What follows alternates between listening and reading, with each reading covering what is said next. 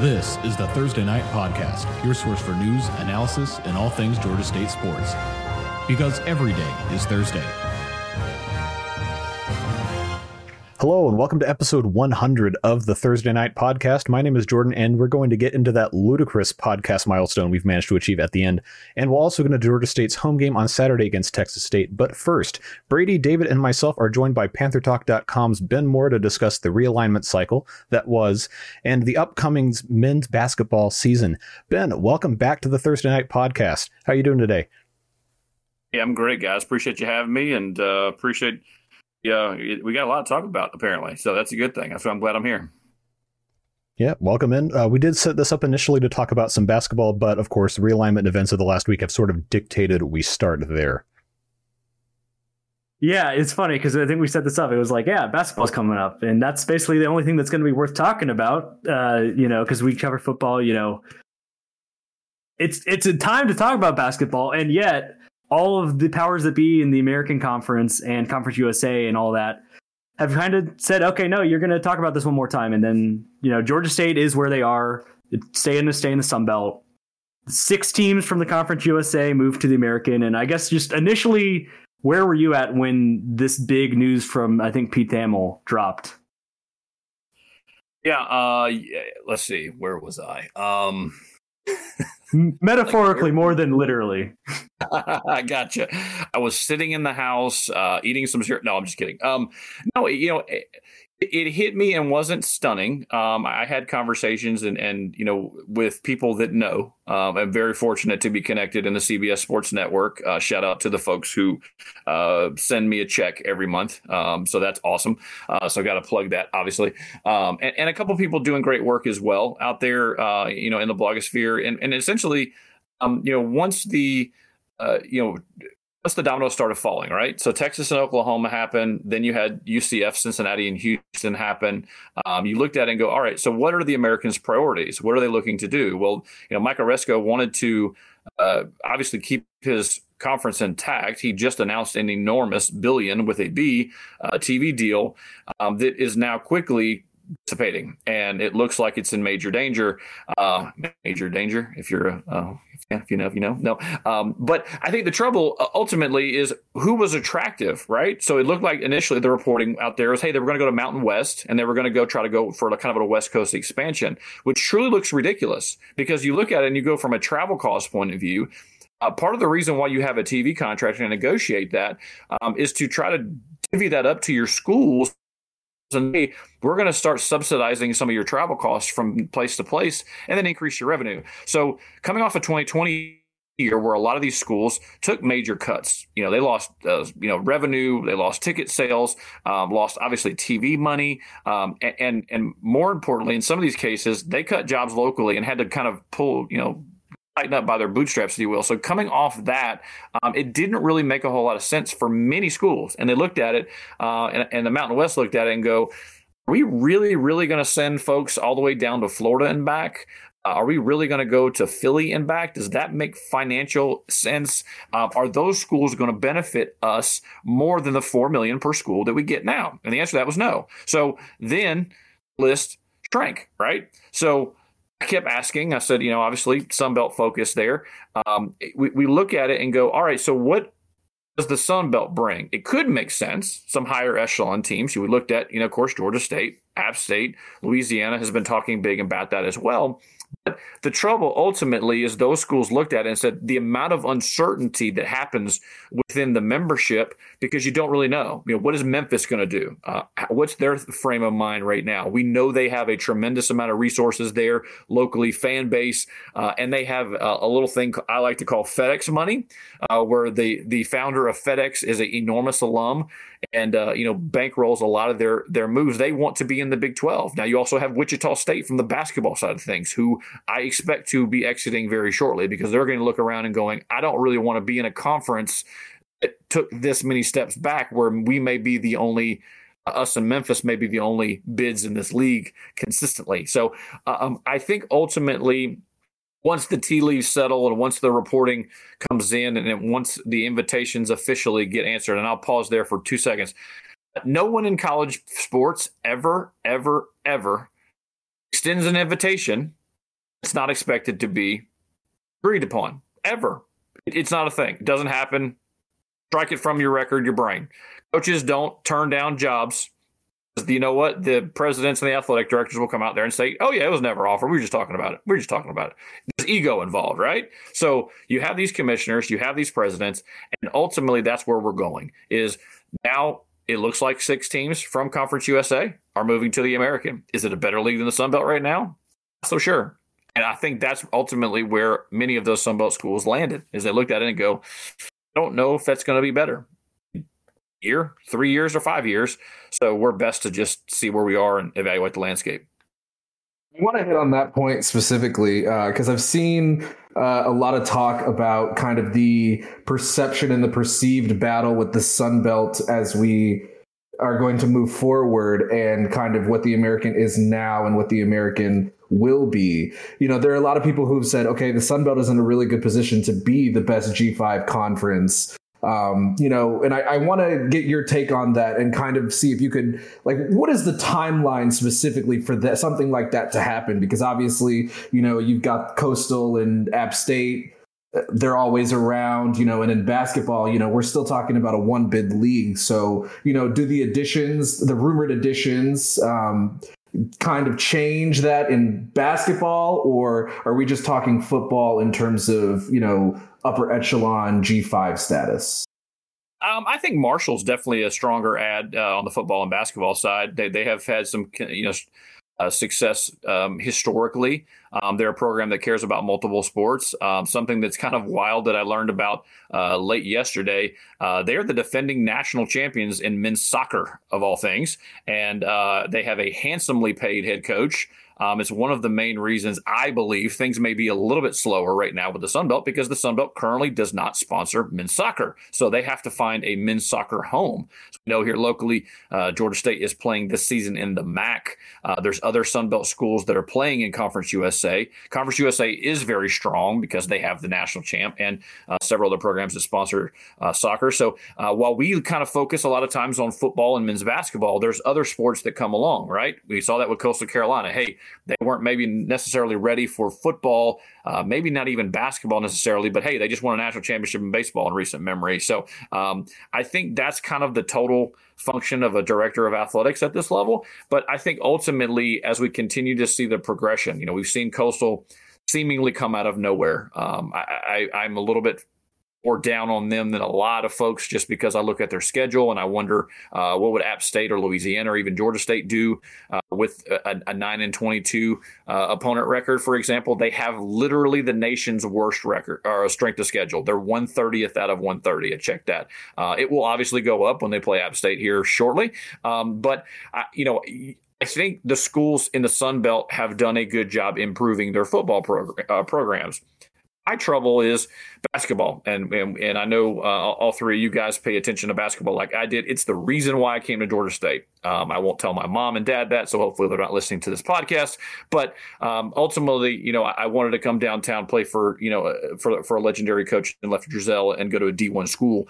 Um, I think this right now um, has the potential to be an improved basketball league. Uh, Southern Miss has historically been you know okay. They've had moments. They've certainly um, gone out. Um, I, I, had a former uh, Southern Miss basketball player uh, text me, friend of mine uh, from Lovejoy High School here on the South Side, um, and he asked me, "Hey man, is this legit? Is this happening?" Uh, he was excited about it. Um, living here in Atlanta, uh, from a Southern Miss perspective, um, they do have a fan base. Um, you know, both both programs obviously do, um, and that's the important part to the to the networks as well as to the Sun Belt is they want a following. They want to create some rivalries, you know, locally and regionally, and also have you know it benefit multiple fan bases. But you know, I, I think this could grow into a multi-bid league, but there's a lot of work that needs to be done. Um, you know, traditionally, uh, I would say since Georgia State has joined the conference in 2013, we've seen it. It's been very, very top heavy, right? Georgia State has dominated. You've had Louisiana um, that has been very solid, uh, if not spectacular.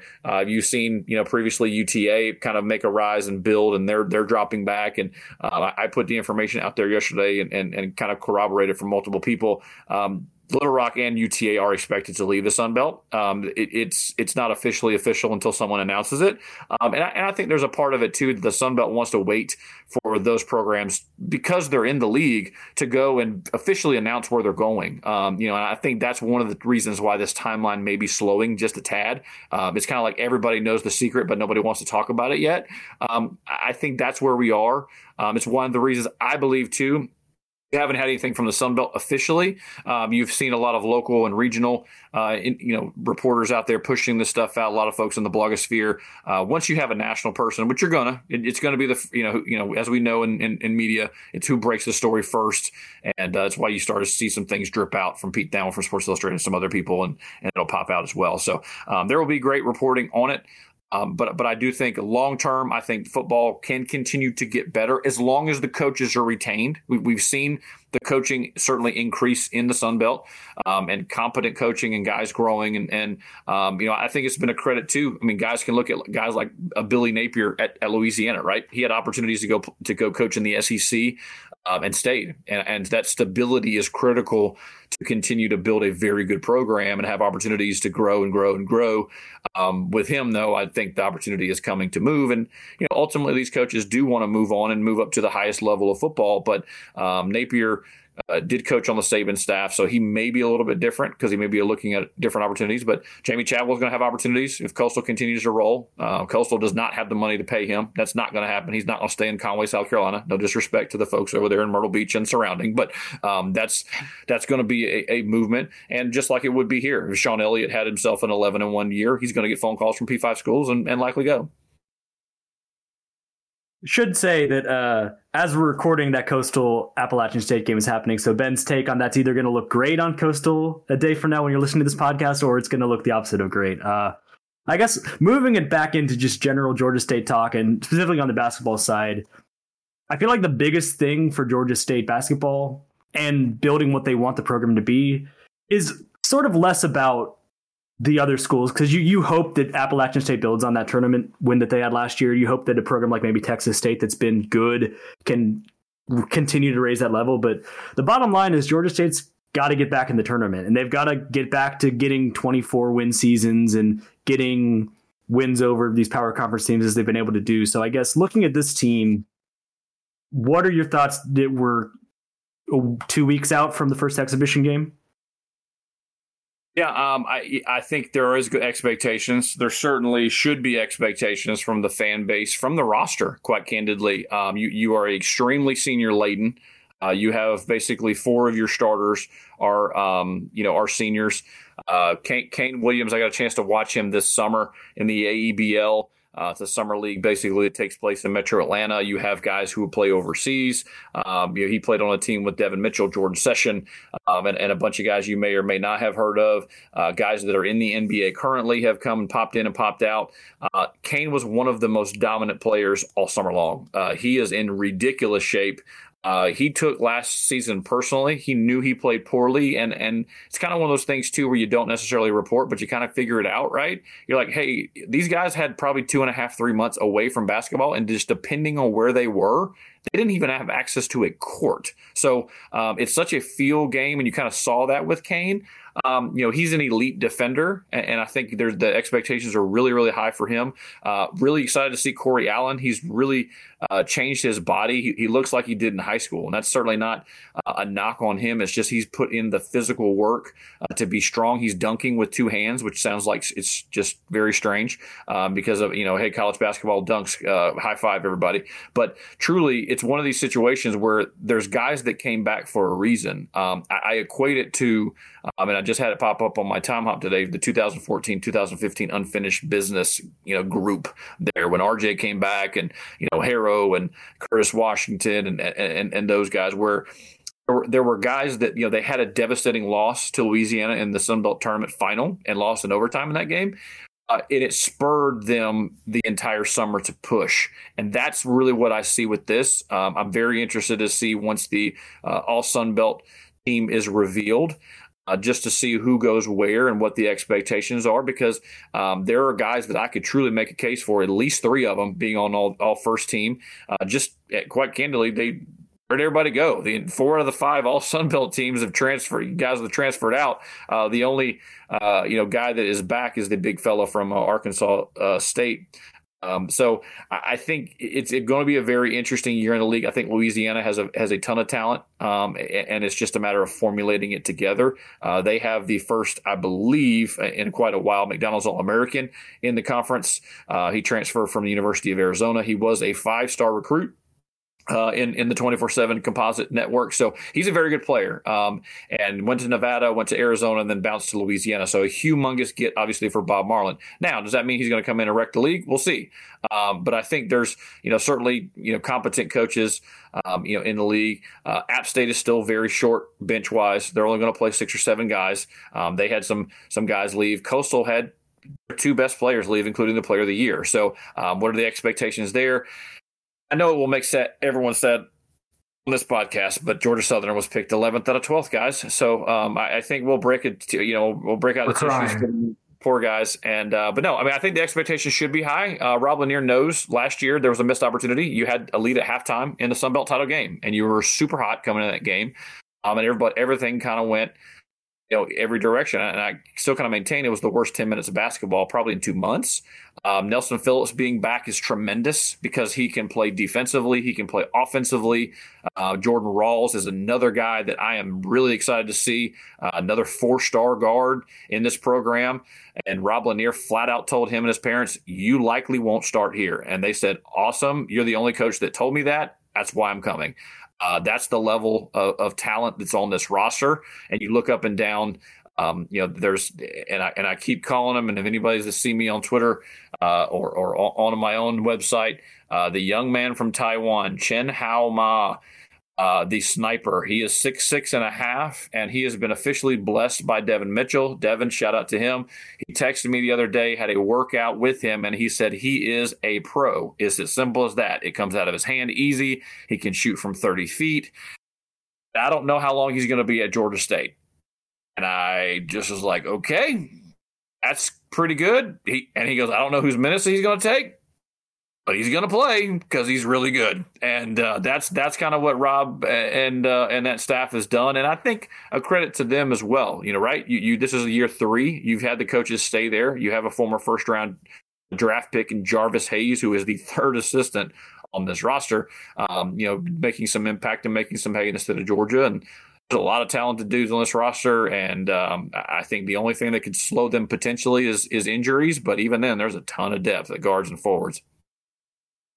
Yeah, I, am glad that you had mentioned the uh, 2015 team um, because it, it, in a way, it kind of feels like this is the same exact season that's setting up. You know, with the you, you know you mentioned the halftime lead in the Sun Belt title game last year and the worst 10 minutes as you called it, and you know obviously when you have a lot of seniors come back everybody's like okay you know they could just run it back. And you know that's probably true you know but i want to ask specifically there's a lot of young guys on this team that are you know pushing for minutes. You know you mentioned Hao Ma and I, I guess my question to you is how is coach lanier going to strike the balance between you know, playing and honoring the seniors that are here and just, you know, finding minutes for some of those young guys who are probably good enough to start on any other Sun Belt team that this, you know Georgia State is going to play. Yeah, I think that's the biggest balance, right? And, and, I think a lot of these guys too, you know, they watch the NBA as well and kind of see the balance, how uh, teams go up and down and and have specific roles and rotations. I think with the uh, certainly ease of uh, the schedule this season, and and you know, I don't think you're going to see anything spectacular against Clayton State in the exhibition or Brewton Parker or things like that. But I think you know it's reevaluating um, you know where everyone is and, and where they fit, um, and and carving out roles. And I think we have seen from Coach Lanier certainly in the past two seasons is, is there's been a lot of matchup on matchup situations where he likes guys in certain situations where they may not start necessarily, but they're going to play even even minutes or so. Um, I think this is also an opportunity as well where you can kind of, uh, to use a baseball term here, go to the bullpen. You know, if, if Kane doesn't have it or uh, Corey looks a little bit off, be able to insert someone else and, you know, legitimately not be stuck out there. Um, I, I don't you know, and ride the hot hand. The, the wild thing about it, talking to Coach Lanier, and it's almost been unintentional. Uh, if you talk to him and listen to his coaching staff, uh, just from a pace point of view, they're one of the top you know scoring teams in, in, the in the nation not even just the sun belt and they play at such a pace um, that they just wear teams out. And, and, the, the deeper you can go and you can keep sending Nelson Phillips and Jordan Rawls and, and keep going and, and banging guys out. And Eliel Nsoseme is an energizer bunny at six nine and, and you know 230 pounds. And we've seen Jalen's emergence.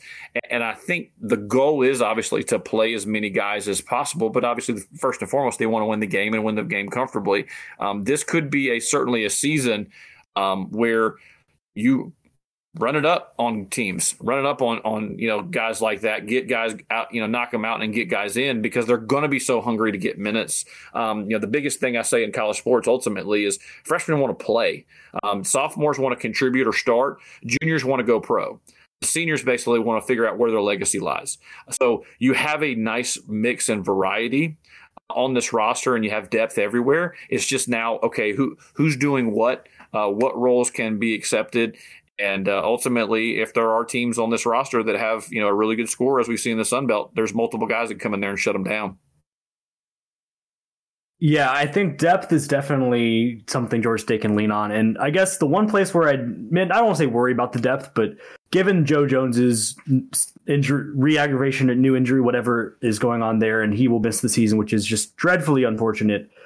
Uh, we we saw the peak of Jalen Thomas at Georgia State at the last stretch of those games because he was playing the best ball he's played in Atlanta. He was doing a great job, and LAL was bringing the energy all year. And when they were playing together, by the end of the year, they had some really good synergy going. But you know, there's going to be times where one of them's going to pick up a couple cheap fouls in the first five minutes of the game and have to get taken out. And so, I guess the spot that I'm looking at to see is who can take up the if we need to get if LAL can't play for a 30 minute game, you know, 30 minute game on any such, and we need you need minutes from someone else who among the other guys are going to step up because defense is really important part of if you're running the pace because if you're running a, f- a fast pace but you're not locking down the paint and you're letting the other team get quick buckets too then kind of defeats the purpose of running a quick pace in the first place. And so feel like that's going to be a point of needing to see what the backup plan there is yeah, there's no doubt, and, I think you look at guys like uh, Caleb Scott, who did get some opportunities last year because of injury, and, and you know, it, you know when Jalen Thomas got into foul, quick foul trouble as well, he struggled certainly early with that, and it, it was kind of um, there were guys that were playing minutes that maybe weren't ready for that now.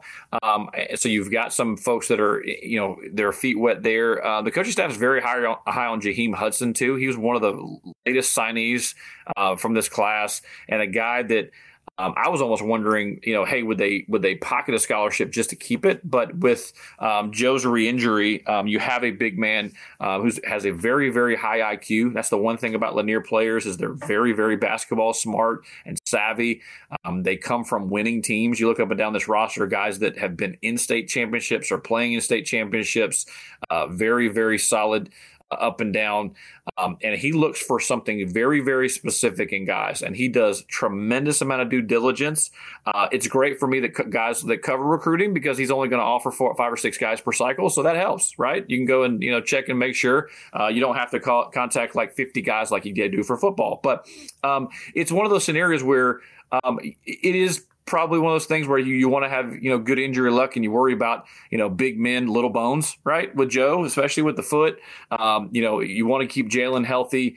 Um, you you want to have lel do his lel things um, there. But I, I, think this is certainly um, you know playing multiple non-division one teams i think that's where you're really going to see these guys get 15 18 20 minutes of, of playing time very very early because quite candidly, you know what Jalen Thomas is going to give you now. You know what LEL is going to give you. Um, put him in bubble wrap and and and uh, see him, you know, in, in, bigger games. You know, the Mississippi States and the Georgia Techs and things like that. Um, I think this schedule is very interesting because it does have, you know, the the Power Five high major schools. You have some solid mid majors in there. Uh, as well. And then, of course, you have the low majors that you feel like you pretty good that you should be able to put a hurting on. So um, this is going to be a little bit different for folks that are, uh, are, are used to Georgia State basketball, um, you know, kind of evening it out and then kind of picking it up in Sunbelt play. Um, there are super high expectations on this roster that I will tell you for Sunbelt play, and uh, they want to put up a big time crooked number. And I have heard whispers of, uh, you know, not only that 14, 15 team, the 15 five, uh, but they they know the all time record as well. So it's uh, again shoot shoot for the shoot for the stars, right?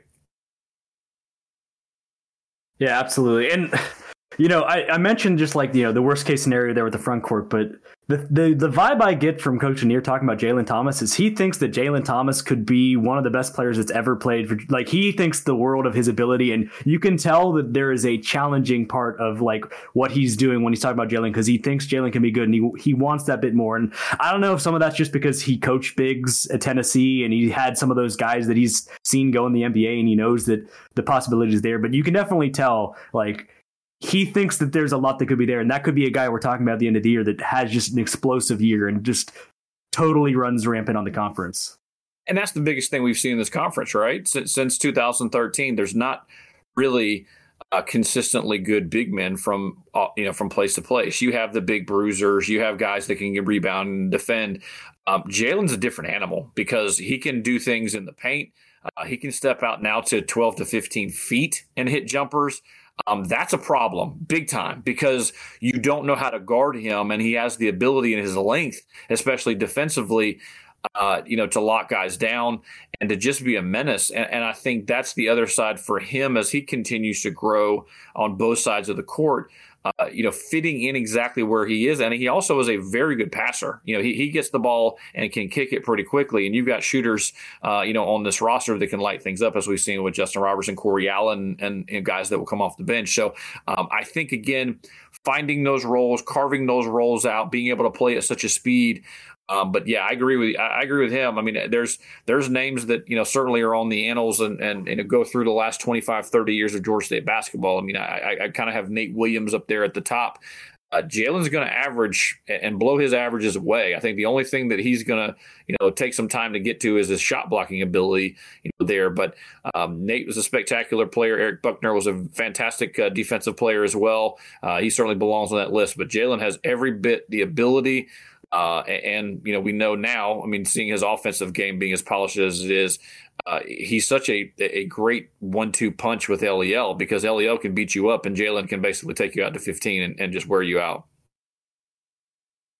Yeah. And, you know, it, it is a departure. You know, obviously, Coach Hunter presided over maybe the best stretch of Georgia State basketball ever. So you can't say it's a negative, but you weren't recruiting guys that were 6'10 that had baby hooks under him. He had a specific big that he liked, and it was usually a couple inches shorter, and it was more focused on you know being able to run the defensive zone stuff and so it is definitely a interesting return or you know for us because we weren't around before coach hunter a real really a start where the big guys have been such an emphasis and it's been just kind of a different animal entirely yeah, I kind of almost equate it to you know football scheme, right? You you you want smaller, quicker line, you know, linemen that can get out and run. That was the biggest thing with Coach Hunter is he wanted guys with lateral speed could get out on that one three one defense and really move left to right. Um, a lot of times too, big men are not so super fleet of foot. So hey, I'm going to go get a six six or six seven guy who can attack and, and shoot threes.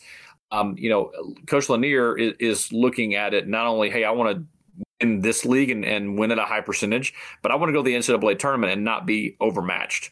And I think that's the biggest thing, depending on the matchup that we will see. Uh, you know, if this team moves forward in March, uh, they shouldn't be overmatched with anybody on their schedule. I, I, will say that right now. Not a Mississippi State, not a Georgia Tech. Um, you know, there, there's no one that is the boogeyman out there. There is no, you know, top top five, top ten program that the Panthers will see this season. So I think you you should see that development, and I think even against some of these high mid major teams, uh, Jalen Thomas is going to eat. Lel is going to eat. Like there's there's guys that uh, are, are going to get you know be able to put the work in there, and, and, I think it just comes down to style, right? Like you just look at it in style and recruiting, and um, you know the substance there where they. They're, they're looking for a specific type of big man, and, and uh, they're they're offering another one. Uh, we'll find out here in, in about a week and a half. Uh, Justin Abson, another no big deal, just another 6'10, 225 guys, shot shot blocker, defender. Um, you know, these guys don't just fall out of the ceiling and land at Sunbelt programs, uh, as I try to tell people. But uh, Lanier's in front of some guys that are uh, is just silly, and uh, I, you know I think as well there's going to be some transfers that will be available that that have their eye on potentially coming back to Atlanta or just playing for Coach Lanier. Yeah, you know, you make a good point and you, you kind of pivot towards talking about the future a little bit. So I feel like I kind of want to ask you obviously, the the uh, sports arena will be no longer, um, you know, in the very near future. You know, so you know, what are your thoughts on that? Like, how do you feel about that? The convocation center is exciting, but you know, that building is such a historic, you know, point for Georgia State as well. It is, and, and you know, as as the great legend David Dave Cohen would tell you, it was it was never ever supposed to be a Division One basketball arena. Uh, it was supposed to be a rec center, and many times it was. And and for us uh, old heads, uh, we, we remember the days where you know there would be pickup games going on on the floor of the sports arena, and here comes Charles Lefty Driesell, you know, chasing people off and get out of my, get off my court.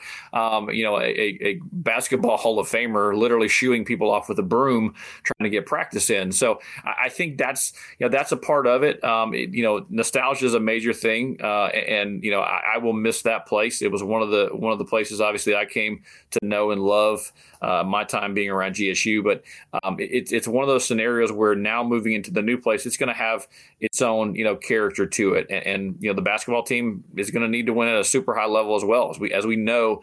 Uh, Coach Hunter, Coach Lanier had a very, very difficult time getting opponents into that building because they more often than not would lose.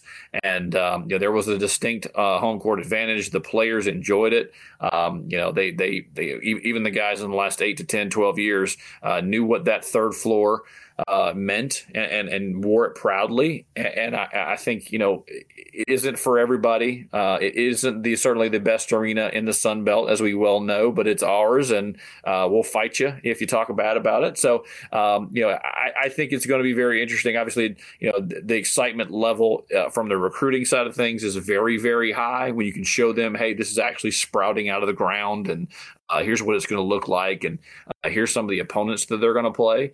Um, it's not shocking with Georgia Tech coming. Um, you know, I, I, would be absolutely stunned if that isn't the first official game there uh, to open up the 2022 23 uh, season. There is also rumblings of other major high major opponents uh, that may or may not be within about an hour and a half or two hours uh, from campus uh, coming to knock on the door on the convocation center to be on that schedule as well. Of course, nothing is official until contracts get signed, but uh, the you know they they realize, hey, look, that this is serious now. Uh, that this is a, a major Division One, high major or a mid major program that has big aspirations, and uh, and honestly, they they are getting to recruits, and credit to Coach Lanier and his staff as well. They're recruiting uh, Metro Atlanta area very, very strong.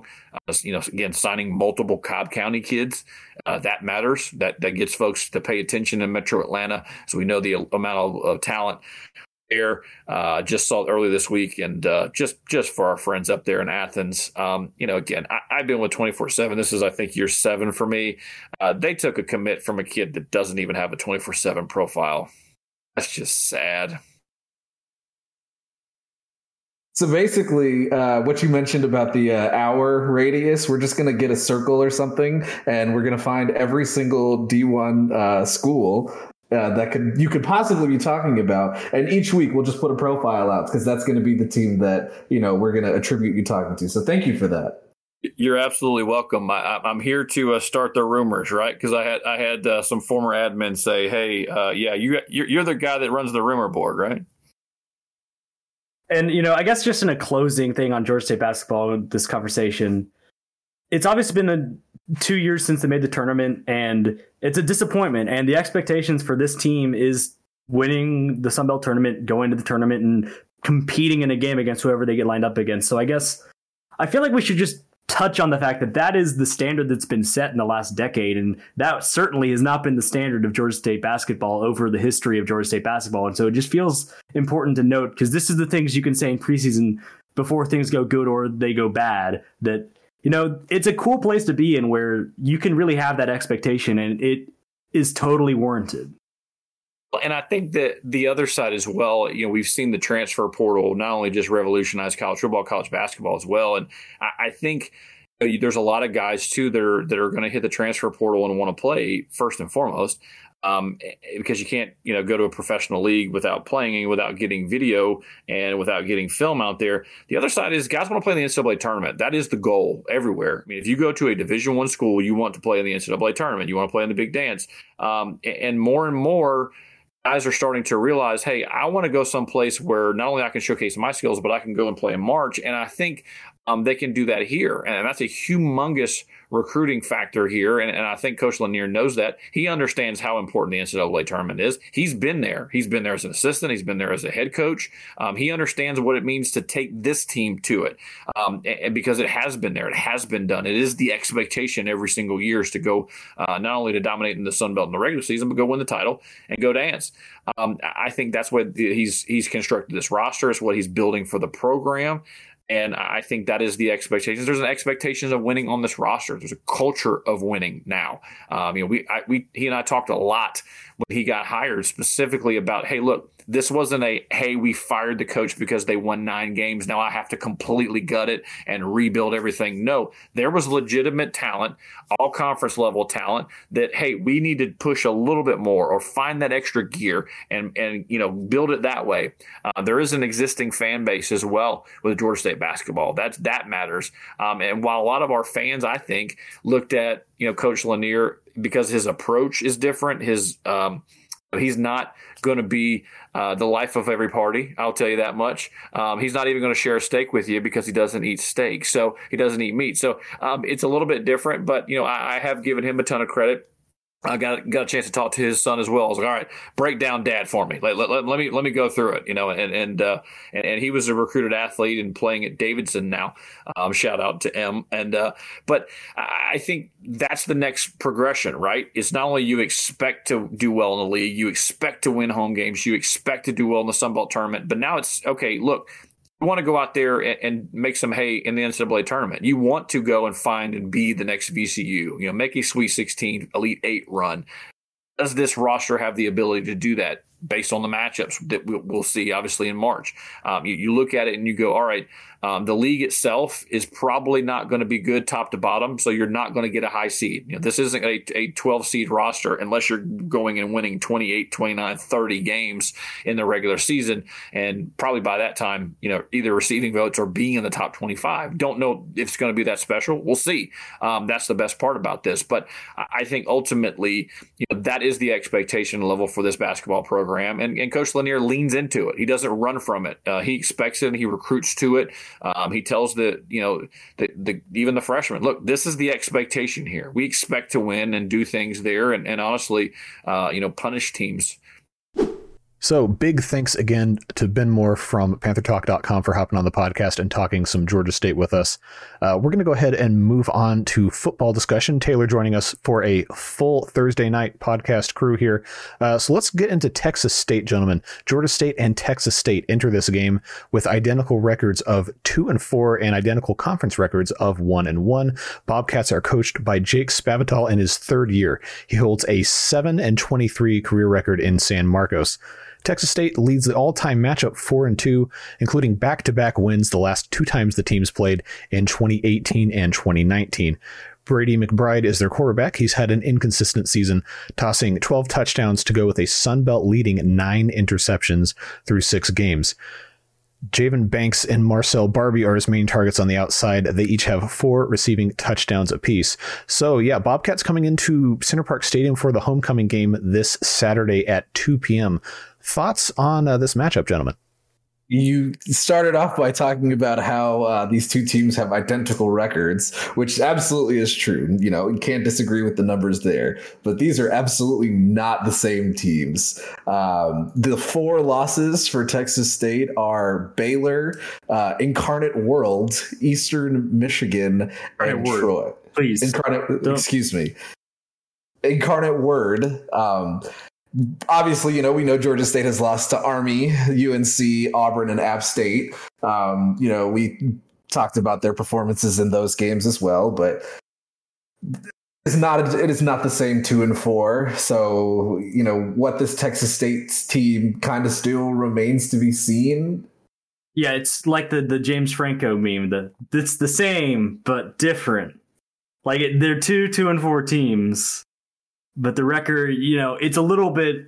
I think the team that we saw play for ULM against ULM, Georgia State, didn't play like a two and four team didn't play like a team that you were worried about really on either side of the ball, but particularly on the offensive side of the ball. And I there were some COVID issues that I think knocked out 20 plus players when Texas State lost to Incarnate Word, and so you can't discount that in the factor of why they lost that game. But it's still something you look at that just can't happen. And you know all the FCS losses that Georgia State has had, and there's unfortunately been multiples of them.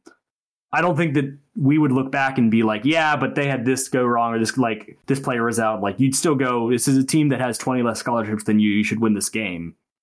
And they got uh, 59 dropped on them by Eastern Michigan, whereas you know we talked a lot about how that UNC loss wasn't great from Georgia State, but UNC's got a maybe first round NFL draft pick. So if you're going to have someone drop 59 on you, you'd rather be the ACC team with that pedigree than a MAC team that is probably going to go to a bowl game, but isn't necessarily that level of good. And so my, my top line on this game is just if we see the same Georgia State that we saw play last weekend or last game that Georgia State played in Monroe, Louisiana, Georgia State should be able to handle this one. Yeah, they should definitely be able to handle this one comfortably um, because the Panthers they're playing well right now. You know, I can say that after the ULM game. So you know, we're not going to talk about anything before that, but they definitely found something in basically all phases of the ball last two weeks ago when they last played, and you know, I think Texas State is coming off of a pretty rough loss to Troy. Um, I think I, I wasn't able to watch that game, but you know Brady can shed some light on it specifically. They lost that yeah. game like at the end there, correct? Yeah, and he means me, not Brady McBride, which I think is the first other Brady that we've talked about on this pod. So congrats to him for joining the Brady Club. Uh, yeah, Texas State. It, it was a weird game. Troy led early. It was a little bit high scoring.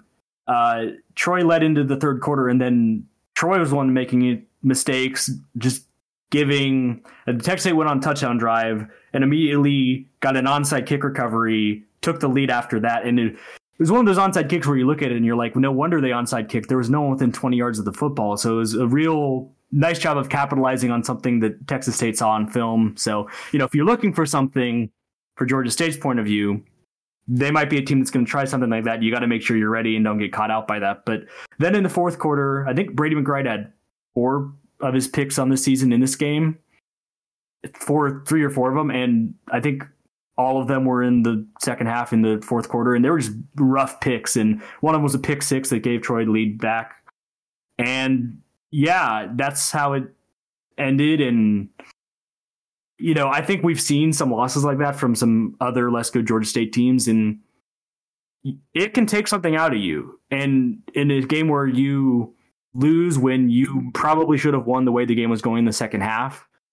And it can go the other way where it motivates you and you play above your pay grade, so to speak. And it's going to kind of depend on which Texas State shows up to what kind of a game it is early. Because if it is a determined Texas State and Georgia State isn't necessarily playing as crisp as they did last time against ULM, then you might get in a situation where it's a game longer than you expect it to be. But if they come out flat and if Georgia State is business as usual as the, the tone that they set from this last game, you know, they're already double digit home favorites, and I think that's fair. And I don't know where the line's landed right now exactly, but the line last time we were like, are we sure? Because Georgia State hasn't played well. Are they really going to be 17 points better than ULM? And then the answer was emphatically yes. Vegas knows what they're doing.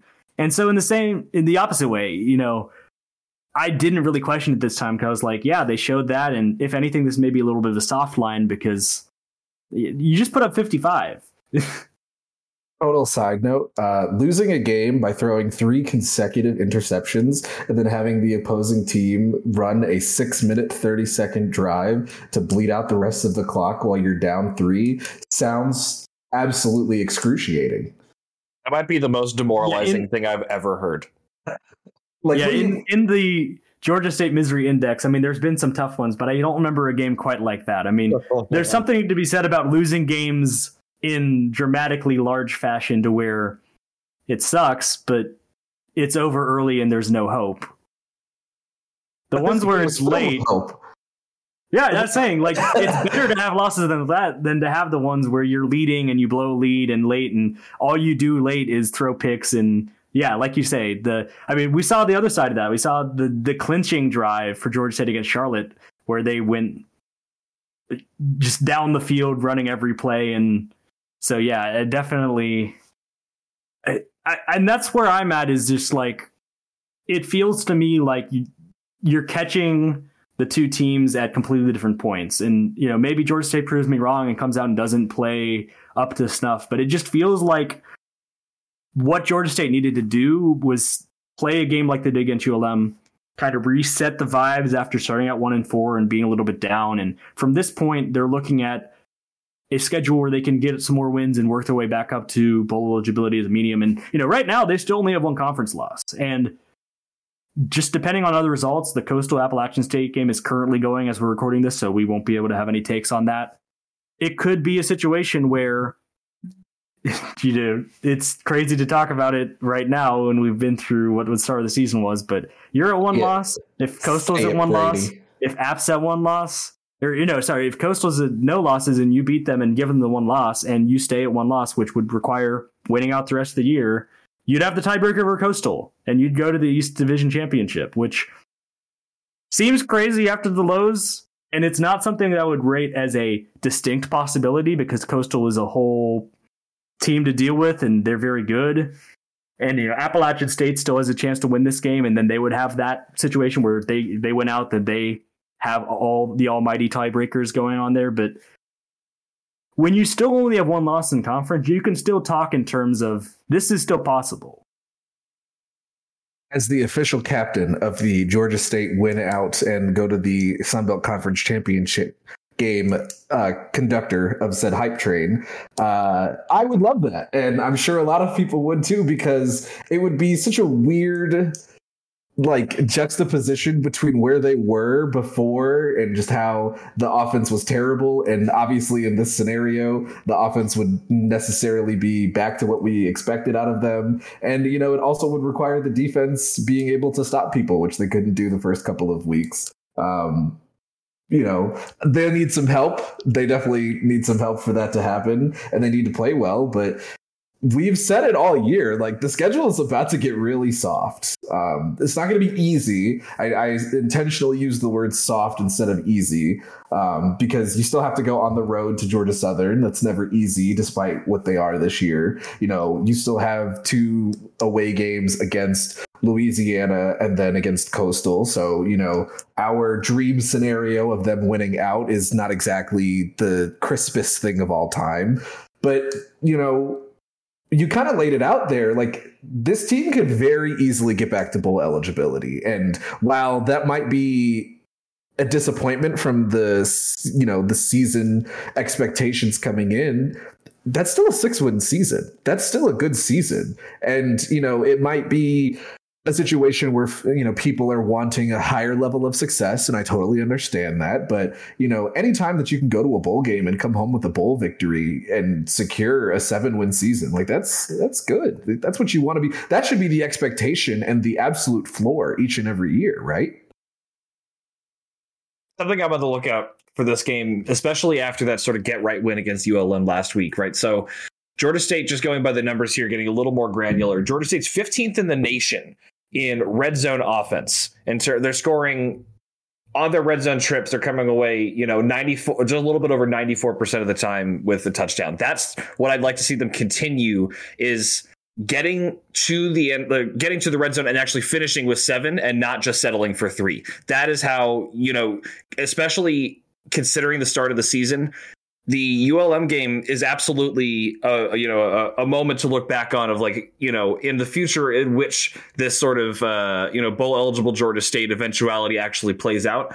These two games, I think, are going to be easy to look back on and say this is where the team found their rhythm. This is where they were able to sort of get their sea legs under them and come back strong for a you know a, a pretty tough um, depending on which you know games you're looking at, like arguably, uh, you know, Coastal Carolina and at Louisiana, two of your toughest games of the season as well after Auburn and North Carolina. So I mean, like it's it's it's going to be interesting to me to watch and see if the offensive production that we saw from ULM is a new standard that we can expect, or you know maybe in a, a lesser case scenario would might have been a one time thing. Um, so that's just something I'm going to be looking out for.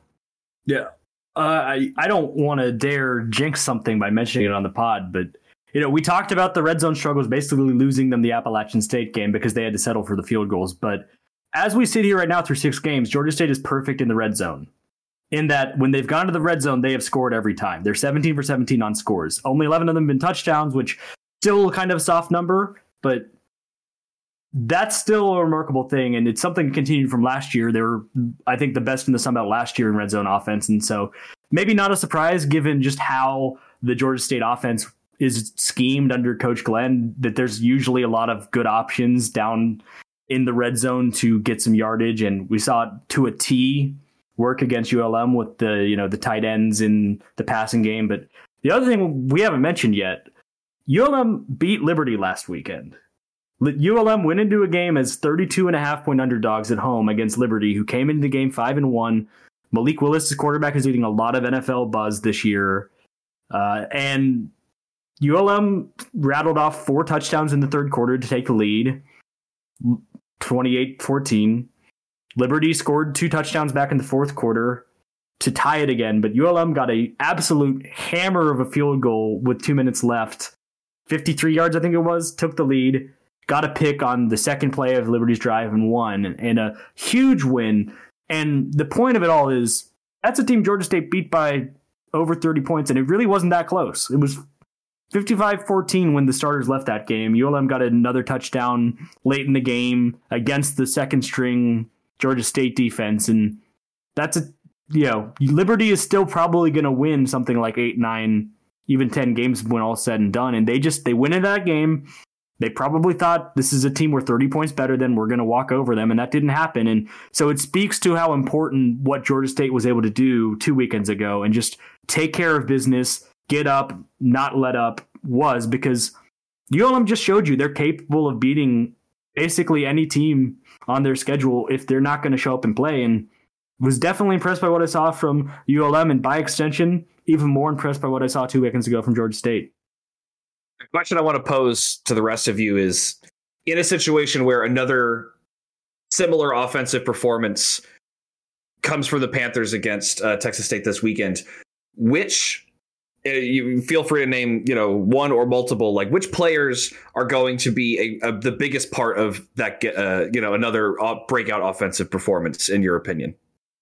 Usual suspects um, but i'm going to say that on like the rushing side because i think as we've seen all year when Georgia State is has been moving the ball the best um, that they had like when they have been at their best moving the ball it's just been their rushing attack has been very cohesive and I mean I think I mentioned it last week when I was talking about uh, just going the reaction to the ULM game. You know, they rushed obviously for a season high 326 yards that's you know not a surprise to anybody who's been paying attention but there was a point this season i remember specifically asking myself okay is this georgia state team going to struggle to run the ball or like you know what what exactly is going to happen? And they have just absolutely shut that up. Um, and conversely Texas State is like they're pretty okay in defending the run. Um, you know,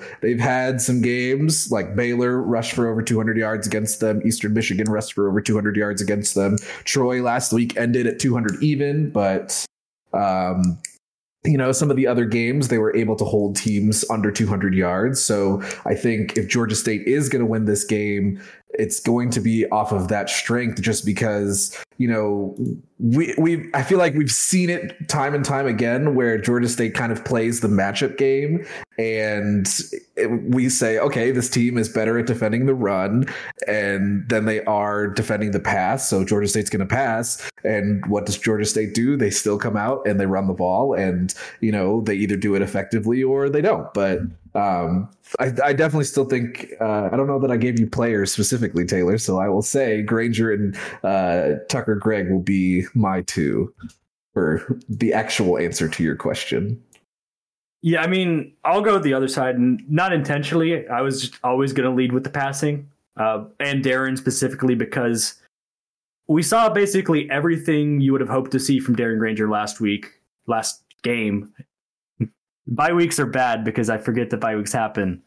Uh, two weeks ago against ULM, you saw everything you needed to from Darren Grainger in the passing game, and I, I just if you see it one more time, it feels like a trend rather than just a fad, uh, so to speak. And so I think if you go out there and see Darren continue to work the short passing game, continue to work to the tight ends, continue to work this dynamite chemistry with Jakias Cradle and get some long touchdowns, whatever, whichever way you want to go about it, then it'll start to be like, yeah, he can do this week in, week out. And it starts to be less about, well, maybe you caught ULM on a really bad game and whatever.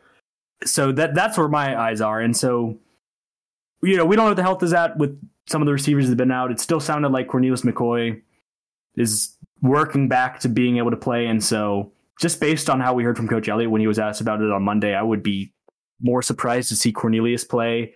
Sam Pinckney, we know, is still been battling the same way, and we we've seen him play. He played uh, last game, but again, he hasn't necessarily been featuring as much as we've been used to seeing. So, I talked about it with him being potential second half guy to watch out for, and I guess I'd say in the same vein of just seeing what Darren can do in the passing game, if we see some more healthy Sam Pinckney getting him that game to where you go, yeah, Sam's back, that would be a nice thing. Get him involved, get him one of those jump balls that you know he's good for, and uh, helping Darren really pick apart Texas State's defense. If I could flip a similar question on the opposite side of the ball and ask if Georgia State is going to have a great defensive day, which position group do you think is going to have to step up and play the best? Secondary. And I say that for a couple of reasons. One, for the converse of what we were just saying, I was just saying about the passing game. If you had nitpicks with the ULM game for the defense, it's that there were some coverage busts. There were some issues where guys running wide open and ULM missed some shots and some of them they didn't miss and they got big plays out of it. On the whole, the defense played a good game against ULM, but that was one spot where you'd look at and go possibly danger. And the other side of it is that yeah, Brady McBride's thrown nine picks this year. Georgia State just got their first in this last game. And so I think for me, I'd be hoping to see a couple of picks, maybe house one of them, get some momentum plays happening on the defensive side, get in the end zone. And I think there's the opportunity there because I think that Brady McBride is a good quarterback, but he's prone to making mistake throws and maybe forcing where he shouldn't. And I think the Georgia State's got guys that are going to are ready for that. If they're in the position, they can make those plays. And I think that's the place where you know Texas State's had some success on the offense this year, but where they've run into trouble is just stuff like those picks and looking forward to seeing that which has been maybe missing from the defense the first half of the season. Here's your opportunity. This is just the game that screams you're going to be able to get an interception this game if you're in the right position. I'm going to agree with the results because specifically I'm looking for those interceptions as well. But I'm going to disagree with who I think needs to play well for that to happen. And I'm going to tell you why. Texas State has given up 18 sacks in six games this year. That's a lot. It's three sacks a game. It's, it's, I mean, you know, as an opposing defense, you want to be hitting the quarterback consistently. And if you can get those to be sacks, that's great. Georgia State has had 10 sacks this year that's definitely I, I, can't speak for anybody else on the pod, but that's definitely below where I thought that the team was going to be this year. Um, now, granted, we do have to caveat that Army is not a team that's going to be throwing the ball a lot, you know, so you kind of take that out of the equation necessarily. And but you're running out of games you can say that for. You know, we're halfway through the season. Correct. That's you're absolutely correct. And so I think that last week was pretty good. Um, you know, Georgia State obviously got three sacks. Was their season high. Um, another game exactly like that to force McBride into those bad throws and, you know, make those errant passes is uh, definitely going to be needed because, you know, putting pressure on a quarterback is just so much easier to make him throw get into mistakes than necessarily having a secondary step up. Which isn't to say that the secondary can't step up, but you know, getting after the quarterback and just abusing what's probably not the best offensive line, you know, this side of the Sun Belt is probably going to be really helpful for the Panthers. And like all of this, like I think we're pretty across the board feeling like this should be a win. I mean, it it's a home game. It's against a team that's got a losing record, and it's not necessarily as storied a losing record as what you're you're going with. But the fact is, is they're going to have to come up and come into the game and do it and get off the bus, be ready to win. And I think it, you could see a situation kind of like the ULM home game last year, where Georgia State got off, got some turnovers early, got in the end zone, took a double digit lead, and really never gave it back. They didn't play a great second half in that game, and so you'd obviously want to avoid that. But that one was a 28 game, 28 point game at halftime, and it never really got that close again. And so I think it's a possibility you can have a game like that, and you can maybe make it back to back games where you're able to get deeper into your bench and get guys that practice hard and earn reps, but maybe don't necessarily get it because of game situations into the game and get everyone feeling good, get a winning streak going. But it's not just like because you're lining up and you're Georgia State and you can lean on we've won games in the last two years when like it's gonna have to be about execution. But like when you look at it, the opportunity should be there for Georgia State. And if they do what they're supposed to do, it should be a game that they're able to walk away with and feel happy with their performance. All right, so moving on to question, we did have one from Mike from Marietta who wants to know, other than the Georgia Tech game, what basketball game are you most excited for this year? So we're going to keep this to non-conference, which of course is the first little bit of the season here. Um, so yeah, Georgia Tech, of course, is the last non-conference game on December 21st. My answer is going to be the week before on December 14th, traveling to Starkville, Mississippi to take on Mississippi State. That's going to be a fun, fun matchup, I think. But what do you guys have? Yeah, for me, it's early on. It, it's it's the Richmond game because currently, if you believe the numbers on everything, and it's too early to know on teams, but Richmond is 64th team on KenPom, which is a site I trust on college football advanced numbers, and yeah, you know, they won.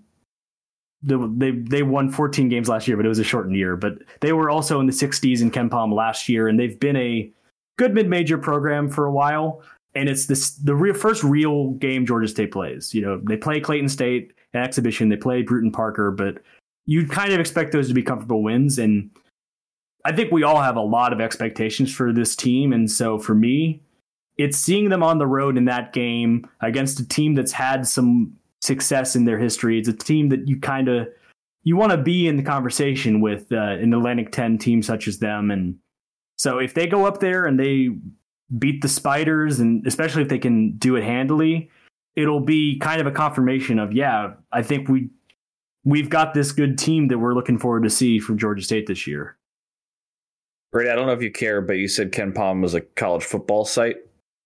No, oh, did I? Yeah. KenPom is a college basketball site. If you get a subscription to KenPom and you think there's going to be college football numbers, don't blame me, even though I was, it was my fault.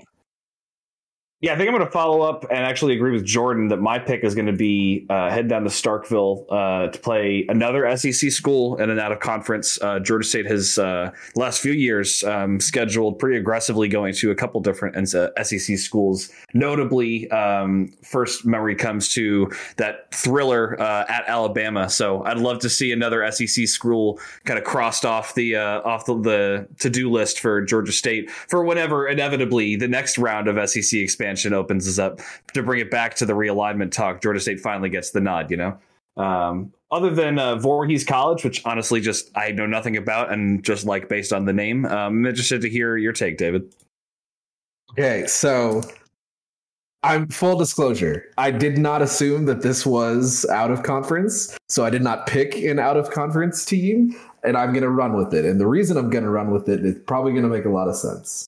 I think we all think that Georgia State is going to be a good basketball team this year with some level of a very high chip on their shoulder coming into this year after last year. That being said, and you probably know where I'm going with this, on January 20th, the Mountaineers of App State come to Georgia State State, uh, not Georgia State stadiums, excuse me, uh, come to the sports arena. It's not just me with the college football I basketball. mean, they can go to the stadium if they want. There's not going to be basketball played there, but Yeah, guys, is at the stadium. I, wholly invite the I- basketball team to show up to the football stadium. they they absolutely should. Um, but that is the first time that Georgia State will see the Mountaineers in any basketball game since the Sun Belt Championship last year, and it being a home game. And it being a home game where the Panthers probably have a little bit of juice from last year, yeah, I definitely think that that'll be an interesting game to watch uh, for Georgia State. Let's just say that if if the season goes how I expect it to, and if the players are uh, as amped up for you know various conference games as they should be, that's definitely going to be an interesting one that I personally am looking forward to. I, I did look up if you want to put put in guesses what state Voorhees College is in. it's Okay, so I definitely want to somewhere guess in New England. My my guess. I'm gonna take like Tennessee. Is my guess. I was it was flipping between Tennessee and Kentucky. I think it's like some sort of a Sun Belt. Are you going New state. England with Jordan? I feel like I want to go like Virginia or something. So you guys are I think you're overthinking it a little bit because it's South Carolina. And It's the close, the reason. I say that is it's a regional thing. You know, it's a close matchup. And so I didn't I wouldn't have said South Carolina. I'm not saying like I would have gotten it right. I, I probably I was thinking like Florida myself personally, but there you, Yeah, there 'cause, you I mean they're not making the trip if they're coming from like Montana or you know what I mean like a, a tiny New you know- England. yeah. Trust me, I've made that drive. It's not fun. Not as bad as Montana. Hmm. Um, I'm gonna take a safe bet and go with some kind of bulldog, some kind of dog. Let's go the Lancers, the Voorhees College Lancers. That has a nice, even ring to it in my eyes. That was a confident blind dart throw, David. I mean, like that is such a niche that you have thrown. It's gonna it's gonna have to be some sort of like medieval theming. I don't know. Like it sounds almost like a religious school. Like I don't see you got you got paladins, you got crusaders, you got knights or something. It's gonna be something like that. Like come on lancers like that's you know you gotta have your blind dart throw like uh, Voorhees lancers really good Taylor was on the right page again because it is one of the just more generic. It's the Tigers, the Voorhees Tigers. Tigers. Because the, you know the same thought, but I, I like where you guys are at. Maybe you guys should talk to Voorhees College powers that be and be like, look, Listen, I don't have move any to New England and change your mascot to the Mhm. Bulldogs. it's really what the The answer Lancers. is here. Sorry, yeah. Move to New England and become the Lancers. I just like that personally we've taken on this game with the huge amount of importance, and we're just going to be very ready for this showdown. Because it's the second time we got mentioned. When we talked about the schedule originally, we definitely took some time out and talked about the Voorhees game. So when those Tigers head to Atlanta, we're going to know who they are. And if we keep talking about it like this, they'll know who we are too. Yeah, we're bulletin more material. Yeah, I would love to be bulletin board material in the Voorhees locker room. All right, before we get to our 100th episode little discussion here, I did want to hit you guys with some sports bits this upcoming week. Men's tennis in the ITA Southeast Regionals in Gainesville, Florida for five days Thursday, Friday, Saturday, Sunday, Monday. Putting in work down there. Uh, men's soccer versus Western Michigan in Atlanta tonight, as of posting this podcast, 7 p.m. Uh, Friday night, volleyball versus Arkansas State in the sports arena, 6:30 p.m. Saturday, of course, football versus Texas State, Center Parc Stadium, 2 p.m. You can catch that on ESPN Plus or WRAS FM 88.5 with Dave Cohen on the call. And then also later that night, volleyball versus Little Rock in the sports arena and men's soccer versus Northern Illinois over at 188 MLK. Both of those events happening at 7 p.m. And then Sunday, you have women's golf at Little Rock in the Little Rock Women's Golf Classic in Hot Springs Village, Arkansas, and women's soccer taking on Georgia Southern at 188 MLK. And then Monday, you've got women's golf continuing at the Little Rock Women's Golf Classic. Tuesday, they will finish up there. And yeah, that'll be a lot of good stuff happening in Panther Athletics this week. Keep it locked on Saturday to our Twitter, Facebook, and all that good stuff for our coverage of football at the homecoming game. Hoping to see you then. And before we get you out of here for this 100th centennial episode of the Thursday Night Podcast, all of us here at the crew really just wanted to say to everybody out there listening that supported our work, that has consumed our content, that has benefited and engaged in the conversation. Thank you so much for everything that you do for us. You know, engaging with us, and um, you know, we we do this not out of any sort of uh, you know we're not doing this for money but it's something that we all are very passionate about and love connecting with other georgia state fans that are equally if not more passionate than we are. Um, and this is a really special community uh, of you know within the georgia state athletics um, sort of larger family. Um, and lucky to be a part of it and just wanted to say thank you for everything. And here's to 100 more episodes. Yeah it's been a lot of fun labor of love to be sure. Lots and lots of uh, hours and effort going into it. But uh, it's kind of cool to think about that first episode we recorded in the uh, was it the basement of the house that three of us used to live in in Gresham Park. Just uh, huddled around a little microphone. Now here we are, we're doing a credentialed media coverage, and we've got all sorts of cool access to stuff, and we get to talk to you guys too.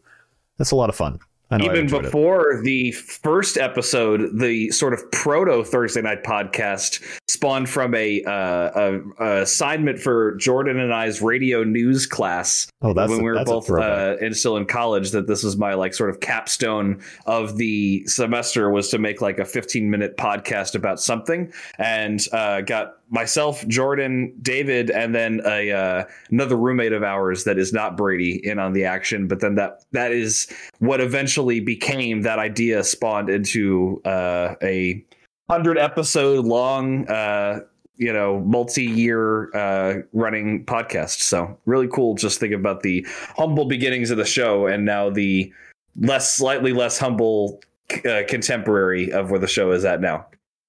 I don't have much to add, but you know, thank you guys. I like you guys. So let's keep making these things and liking each other and thanking each other in the future. So, if you like what we've got going on here and you feel like uh, supporting us a little bit, we do have a Patreon set up, as we mentioned last episode, and we're going to start doing some exclusive content starting this weekend with the Texas State game. So, if you like, you can go to patreon.com/slash Thursday night. That's T H E R S Thursday night and check out what we've got going on there. It's $5 a month, we've got a lot of really, really cool stuff coming down the pipeline, as well as some stuff we haven't told you about yet. So if you want to be a part of it, feel free to take that on. If not, that's fine too. We're just glad to have you on board for our regular coverage. But that's all we've got for you this week. Hopefully, we will see you on Saturday for Texas State homecoming, 2 p.m. Center Parc Stadium. Go Panthers. We'll see you there. If you like what we do and want to help out, consider subscribing to us on Patreon. Patreon membership is just $5 a month and gets you access to a variety of exclusive content made just for our subscribers. You can also connect with us on social media. We're on Twitter, Instagram, and Facebook as at Thursday Night. And of course, you can always catch our written material on our website, thursdaynight.com. The Thursday Night Podcast is a production of and copyright 2021 Jordan Crawford Enterprises, LLC. All rights reserved.